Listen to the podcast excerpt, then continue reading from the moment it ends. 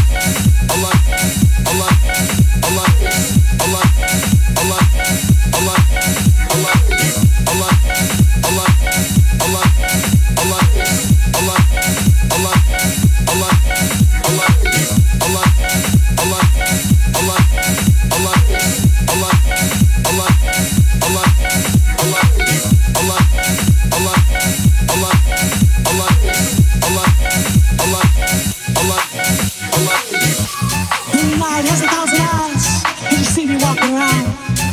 I don't need your realize I've been all over town, and I'm the one that you run.